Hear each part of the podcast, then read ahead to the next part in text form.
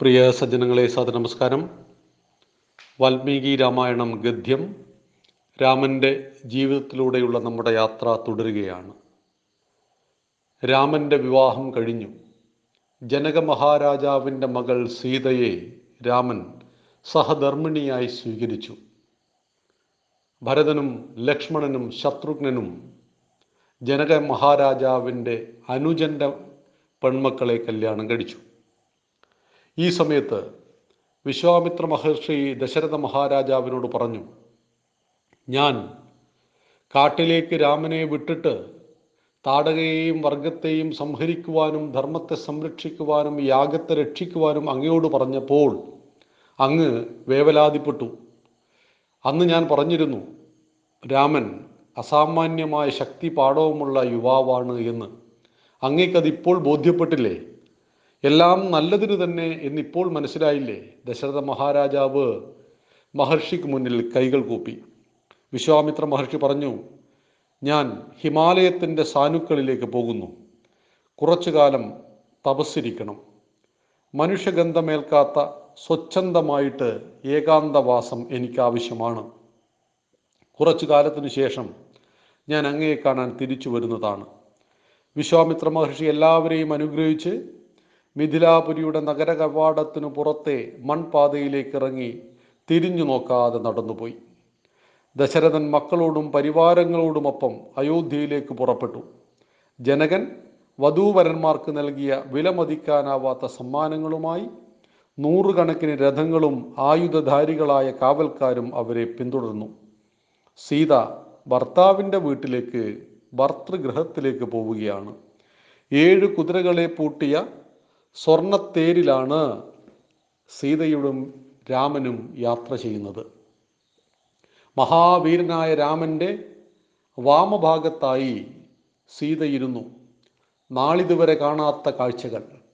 അരമനയിലെ അന്തപ്പുരവും ഉദ്യാനവും ക്ഷേത്രമുറ്റവും കേളി വനങ്ങളുമൊക്കെ ആയിരുന്നു സീത മുമ്പ് കണ്ടിരുന്നത്. ഇതാ മറ്റൊരു ലോകത്തിലേക്ക് ഞാൻ എത്തപ്പെട്ടിരിക്കുന്നു. ആനന്ദം നിറഞ്ഞ നാളുകൾ. അനുജത്തിമാരോടൊപ്പം കളിച്ചുല്ലസിച്ച മിഥിലയിലെ പകലും രാത്രികളും ഇനി അയോധ്യയുടെ അന്തപ്പുരത്തിലേക്ക് അല്ലെങ്കിലും സ്ത്രീകൾ ദീർഘകാലം ജീവിക്കുന്നത് മറ്റൊരു ദേശത്ത് മറ്റൊരു പുരുഷനൊപ്പമാണ് തന്റെ ഭർത്താക്കന്മാർക്കൊപ്പമാണ്. അവർ ജനിച്ചു വളർന്ന അവരുടെ കൂടെയല്ല ആ വീട്ടിലല്ല ദീർഘകാലം ജീവിക്കുന്നത്. തന്റെ അനുജത്തിമാർ തനിക്കൊപ്പമുണ്ട് എന്നത് വളരെ ആശ്വാസമായിട്ട് സീത കരുതുകയാണ്. മുന്നിലെ രഥത്തിൽ ദശരഥ മഹാരാജാവും അദ്ദേഹത്തിന്റെ മൂന്ന് പത്നിമാരുമുണ്ട്. പിന്നിലായി മൂന്ന് രഥങ്ങൾ അതിൽ അനുജന്മാരും ഭാര്യമാരുമുണ്ട്. സീത ഇടയ്ക്കിടെ ഇടങ്കണ്ണാൽ രാമനെ നോക്കി പൂവ് പോലെ മനോഹരമായ ശാന്തമായ തടാകം പോലെ നിസ്സംഗഭാവത്തോടെ രാമൻ പുറത്തെ കാഴ്ചകൾ കണ്ടിരിക്കുകയാണ്. പെട്ടെന്നാണ് മുന്നിൽ രഥം നിന്നത്. മുന്നിൽ പോകുന്ന ദശരഥ മഹാരാജാവിന്റെ രഥം പെട്ടെന്ന് നിന്നു. അതിനെ തുടർന്ന് എല്ലാ രഥങ്ങളും നിന്നു. കടിഞ്ഞാൻ മുറുക്കുന്നതിനാൽ കലി കയറിയ കുതിരകൾ തലയാട്ടി പ്രതിഷേധിച്ചു കൊണ്ടിരുന്നു. രാമൻ കാര്യമറിയാൻ പുറത്തേക്ക് എത്തി നോക്കി. മുന്നിൽ നിന്ന് ചില ഭടന്മാർ ഓടി വന്നു. ഓടി വന്ന ഒരു ഭടൻ ദശരഥ മഹാരാജാവിനെ തൊഴുതു നിന്നിട്ട് പറഞ്ഞു പ്രഭോ അവിടെ ഒരാൾ വഴിമുടക്കി നിൽക്കുന്നു. കയ്യിൽ വലിയൊരു വില്ലുണ്ട്. കണ്ടിട്ടൊരു മഹാതപസ്വിയാണെന്ന് തോന്നുന്നു. ആ ഭടന്മാർ ഭയന്ന് വിറക്കുന്നുണ്ടായിരുന്നു. ദശരഥൻ തേരിൽ നിന്നിറങ്ങി. മറ്റൊരു തേരിൽ സഞ്ചരിച്ചിരുന്ന വസിഷ്ഠ മഹർഷിയും പുറത്തേക്കിറങ്ങി. കരങ്ങൾ ഉയർത്തി അദ്ദേഹം എല്ലാവരെയും ശാന്തരാക്കി. എന്നിട്ട് പറഞ്ഞു ക്ഷത്രിയാന്തകനായ ഭാർഗവരാമന്റെ വരവാണ്. അത് പരശുരാമനാണ്. കയ്യിലുള്ളത് മഹാവൈഷ്ണവ ചാപമാണ് ശ്രദ്ധയോടെ വേണം അദ്ദേഹത്തെ സമീപിക്കാൻ. വസിഷ്ഠൻ ശബ്ദം താഴ്ത്തി പറഞ്ഞു ഓ പരശുരാമൻ ഭൃഗുവംശത്തിൽ ചെവനന്റെയും ഊർവന്റെയും ഋജീചകന്റെയും പിന്മുറക്കാരനായ ജമദഗ്നി മഹർഷിയുടെ പുത്രനാണ് പരശുരാമൻ. വിഷ്ണുവിന്റെ അവതാരമാണ് പരശുരാമൻ ഭാർഗവരാമൻ. വസിഷ്ഠ മഹർഷി ഒരിക്കൽ പറഞ്ഞുകൊടുത്തൊരു കഥ ആ സമയത്ത് രാമൻ ഓർത്തു. ഹേഗയന്മാരുടെയും ഭാർഗവന്മാരുടെയും വൈരത്തിന്റെ കഥയായിരുന്നു അവരുടെ ശത്രുതയുടെ കഥ. ഹേഹയന്മാർ ക്ഷത്രിയന്മാരാണ് ഭൃഗുവംശക്കാർ ബ്രാഹ്മണരുമായിരുന്നു. ഹേഗയന്മാർ ഗുരുസ്ഥാനം അലങ്കരിച്ചിരുന്നത് ഭാർഗവ മുനിയായിരുന്നു ദാനധർമ്മങ്ങളിൽ വളരെ പ്രസിദ്ധനായിരുന്നു ഭാർഗവ മുനി കേകയന്മാരുടെ നാളെയെക്കുറിച്ച് ചിന്തിക്കാതെ കിട്ടുന്നതെല്ലാം അവർ ദാനം ചെയ്തു. ഇത് മുതലാക്കിയ ഭാർഗവ വംശക്കാർ ഹേകയന്മാരുടെ രാജഭണ്ണാരം ശൂന്യമാക്കി കളഞ്ഞു. അങ്ങനെ ഹേഗയ രാജ്യത്ത് ദാരിദ്ര്യവും പട്ടിണിയും നിത്യസംഭവമായി. ഈ കാലഘട്ടത്തിലാണ് കൃതവീരൻ എന്ന രാജാവ് ഹേഗയ രാജ്യത്തിന്റെ രാജാവായിട്ട് അധികാരമേറ്റത്.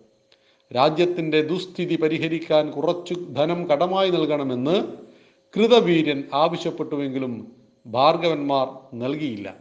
ഭാർഗവന്മാരുടെ സ്വത്ത് മുഴുവൻ ഹേഹേന്മാർ ദാനം ചെയ്തതായിരുന്നു എന്ന് അവർ അന്നോർത്തില്ല. സ്നേഹത്തിന്റെ ഭാഷയിൽ കാര്യം നടക്കില്ലെന്നറിഞ്ഞ കൃതവീര്യൻ അധികാരം ഉപയോഗിച്ച് തന്റെ ശക്തി ഉപയോഗിച്ച് ഭാർഗവന്മാരുടെ ഭൂമി മുഴുവൻ പിടിച്ചെടുത്തു. ഗത്യന്തരമില്ലാതെ ധനം മുഴുവൻ ഭൂമിയിൽ കുഴിച്ചിട്ട് ശേഷിച്ച ഭാർഗവന്മാർ നാടുവിട്ടോടി അന്നു മുതൽ രണ്ട് വംശങ്ങളും തമ്മിൽ കടുത്ത ശത്രുതയിലുമായി. കൃതവീര്യന്റെ മകനായ കാർത്തവീര്യാർജുനനാണ് പിന്നീട് അധികാരമേറ്റത്. അതിശക്തനായ ഭരണാധികാരിയായിരുന്നു കാർത്തവീര്യൻ. അയൽ രാജ്യങ്ങളെല്ലാം കീഴടക്കി മാഹിഷ്മതി തലസ്ഥാനമാക്കി ഭരണം തുടങ്ങിയ കാർത്തവീരനെ ഇന്ദ്രൻ പോലും ഭയന്നിരുന്നു. ഇതേ സമയം തന്നെയാണ് ഭൃഗുവംശത്തിലെ ജപദഗ്നി എന്ന മഹാതപസ്വിയും അദ്ദേഹത്തിന്റെ ഭാര്യ രേണുകയും നർമ്മദാ നദിക്കരയിൽ ആശ്രമം സ്ഥാപിച്ചു വസിച്ചിരുന്നത്. ഇദ്ദേഹത്തിന്റെ പുത്രനായിരുന്നു പരശുരാമൻ. പതിനാല് വയസ്സുള്ളപ്പോൾ ഒരു നാൾ ജപനക്തി മഹർഷി ചമത കൊണ്ടുവരുന്നതിന് കാട്ടിലേക്ക് പോയിരിക്കുകയായിരുന്നു.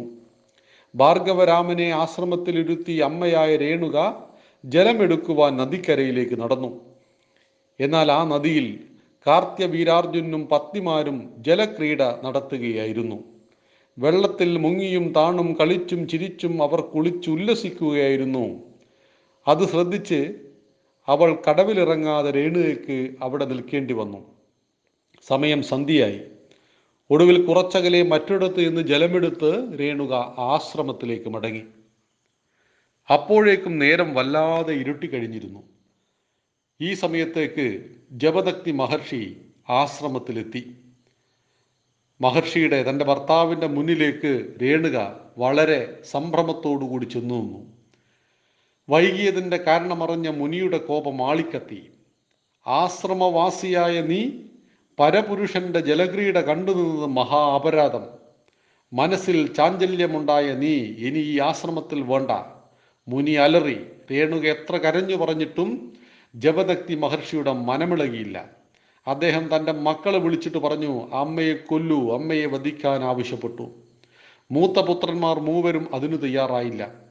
നാലാമനായ പരശുരാമൻ നൊടിയിടയിൽ അമ്മയെ വധിച്ച് അച്ഛന്റെ ആജ്ഞയെ നിറവേറ്റി. എന്നാൽ അടുത്ത നിമിഷം സ്നേഹനിധിയായ മാതാവിനെ തനിക്കു ജന്മം നൽകിയ അമ്മയെ വധിക്കേണ്ടി വന്നതിൽ മനം തൊന്ന് രാമൻ ബോധരഹിതനായി നിലത്തു വീണു. ജമദക്തി മൂത്തപുത്രന്മാരെ ശപിച്ച് കാട്ടാളന്മാരാക്കി. തന്റെ ആജ്ഞയെ പാലിച്ച ഇളയ മകനെ ഉണർത്തിയ ശേഷം എന്തുവരമാണ് നിനക്ക് വേണ്ടതെന്ന് ചോദിച്ചു. പരശുരാമൻ പറഞ്ഞു എനിക്ക് എന്റെ അമ്മയെ പുനർജീവിപ്പിക്കണം. രാമൻ ആവശ്യപ്പെട്ടു. ജമദക്തി മഹർഷി തപസിദ്ധയാൽ രേണുകയെ ഉയർത്തെഴുന്നേൽപ്പിച്ചു. മാതൃഹത്യ എന്ന മഹാപാപം തീർക്കാൻ രാമൻ ഹിമാലയത്തിൽ തപസ് തുടങ്ങി. സംപ്രീതനായ പരമേശ്വരൻ രാമനെ തന്റെ ശിഷ്യനാക്കി ദിവ്യാസ്ത്രങ്ങൾ നൽകി. ശിവൻ നൽകിയ ദിവ്യമായ പരശു മഴു രാമന്റെ ശക്തിയെ പതിമടങ്ങ് വർദ്ധിപ്പിച്ചു. അങ്ങനെ രാമൻ പരശുരാമനായി. ഇവിടെ പരശുരാമൻ മാതൃഹത്യ നടത്തിയവനാണ്. അമ്മയെ കൊന്നവനാണ്. ഈ ഒരു കഥാപാത്രത്തെ മഹാവിഷ്ണുവിന്റെ അവതാരമാണ് നമ്മൾ ചോദിക്കും അമ്മയെ കൊല്ലാൻ പാടുണ്ടോ? അമ്മയെ കൊന്ന മകൻ എത്ര ക്രൂരനാണ്? എന്ന്. ഇവിടെ രാമായണവും മഹാഭാരതവും എല്ലാം നമ്മെ പഠിപ്പിക്കുന്നത് ഓരോ തത്വങ്ങളാണ്. ഒന്ന് അച്ഛന്റെ ആജ്ഞയെ സ്വീകരിക്കേണ്ടത് മകന്റെ കടമയാണ്. അച്ഛനെ അനുസരിക്കണം. അച്ഛൻ പറഞ്ഞിരിക്കുന്നത് അമ്മയെ കൊല്ലുവാനാണ്. ഉത്തമനായ മകൻ ബുദ്ധിമാൻ കൂടിയായിരുന്നു. തീർച്ചയായിട്ടും എന്തു സംഭവിക്കുമെന്ന് മുൻകൂട്ടി കാണുവാൻ കഴിവുള്ളവരുമായിരുന്നു അമ്മയെ കൊന്നു. എന്താണ് വരം വേണ്ടതെന്ന് അച്ഛൻ ചോദിച്ചു അമ്മയെ ജീവിപ്പിക്കണമെന്ന് പറഞ്ഞു. പത്ത് മിനിറ്റ് കൊണ്ട് ഒരിക്കൽ കൊന്നതും വീണ്ടും ജീവിപ്പിച്ചതും എല്ലാം നടന്നു. ഇവിടെ മാതൃഹത്യ എന്നത് പാപമാണ്. അമ്മയെ കൊല്ലുന്നതും ഏത് ജീവജാലങ്ങളെയും കൊല്ലുന്നത് പാപമാണ്. പാപത്തിന് പ്രായശ്ചിത്ത കർമ്മങ്ങളുണ്ട്. ആ പ്രായശ്ചിത്ത കർമ്മങ്ങൾ ചെയ്ത് മനസ്സിനെ ശുദ്ധമാക്കാം. തെറ്റുകൾ പറ്റുന്നത് മനുഷ്യ സഹജമാണ്. ആ തെറ്റുകൾക്ക് പരിഹാരം കണ്ടെത്തി പ്രായശ്ചിത്ത കർമ്മങ്ങൾ നടത്തണം. ഇവിടെ ഏറ്റവും ഭയങ്കരമായ പാപമാണ് പരശുരാമൻ ചെയ്തത്. അമ്മയെ വധിച്ചു എന്നത് അതിനു പോലും പ്രായശ്ചിത്ത കർമ്മങ്ങളുണ്ട്. അപ്പോൾ എന്താണ് പ്രായശ്ചിത്തം എന്ന് മനസ്സിലാക്കുക? ഒരു തെറ്റ് നമ്മളോട് ഒരിക്കൽ ചെയ്തു പോയി. ആ തെറ്റ് ആവർത്തിക്കാതിരിക്കുകയും ആ തെറ്റ് ചെയ്തതിന്റെ പ്രായശ്ചിത്ത കർമ്മങ്ങൾ ചെയ്യുകയും ഒരിക്കലും മനസ്സിനെ തെറ്റിലേക്ക് നയിക്കാതിരിക്കലും അതേ തെറ്റിലേക്ക് നയിക്കാതിരിക്കലുമാണ് ശരിയായ പ്രായശ്ചിത്ത കർമ്മം എന്ന് പറയുന്നത്. പരശുരാമനെ കുറിച്ച് പറയുമ്പോൾ അമ്മയെ കൊന്നവൻ എന്നതൊരു ആരോപണമായിട്ട് എടുക്കരുത്. മറിച്ച് അച്ഛന്റെ ആജ്ഞയെ അനുസരിച്ചു അമ്മയുടെ വധം നടപ്പിലാക്കി അമ്മയ്ക്ക് ജീവനും തിരിച്ചു നൽകി പരശുരാമൻ. പരശുരാമൻ ആവശ്യപ്പെട്ടത് എന്റെ കൈകൾ കൊണ്ട് മരിച്ച അമ്മയെ അതേ രീതിയിൽ വീണ്ടും ജീവിപ്പിക്കണം മഹർഷി അത് സാധിപ്പിച്ചു കൊടുത്തു. ഈ കഥയിലൂടെ നാം മനസ്സിലാക്കേണ്ട പാഠങ്ങളെയാണ് രാമായണത്തിലൂടെ നമുക്ക് വിശ്വാമിത്ര മഹർഷി രാമലക്ഷ്മണന്മാർക്ക് പറഞ്ഞു കൊടുക്കുന്ന അനേകം കഥകൾ. ആ കഥകളിൽ അതിശയോക്തി ഉണ്ടാവും നമ്മുടെ യുക്തിക്ക് ചേരാത്തതുണ്ടാവും ഒക്കെ ഉണ്ടാവും. പക്ഷെ ഇതിൽ നാം മനസ്സിലാക്കേണ്ടത് അതിന്റെ തത്വം മാത്രം എടുക്കുക. കഥയ്ക്ക് പിന്നാലെ പോകാതെ കഥയിൽ നിന്നുള്ള തത്വം മാത്രം എടുക്കുക. സഗരന് അറുപതിനായിരം മക്കൾ എന്ന് പറഞ്ഞാൽ ആയിരം പുരുഷന്മാരുടെ കരുത്തുള്ള ആറ് മക്കൾ എന്ന് മനസ്സിലാക്കണം. ശ്രീകൃഷ്ണന് പതിനാറായിരത്തെട്ട് ഭാര്യമാർ എന്ന് പറഞ്ഞാൽ നരകാസുരന്റെ കസ്റ്റഡിയിൽ നിന്നും മോചിപ്പിച്ച പതിനാറായിരം സ്ത്രീകൾക്ക് രാജപത്നി സ്ഥാനം നൽകി. രാജാവിന്റെ ഭാര്യയ്ക്ക് നൽകുന്ന എല്ലാ പരിഗണനയും ഈ സ്ത്രീകൾക്ക് കൊടുത്തുകൊള്ളണം. ഇങ്ങനെ ഓരോന്നിൽ നിന്നും തത്വത്തെ മനസ്സിലാക്കിക്കൊണ്ട് പഠനം മുന്നോട്ട് പോവുക. ജയ് ശ്രീറാം. നന്ദി. നമസ്കാരം.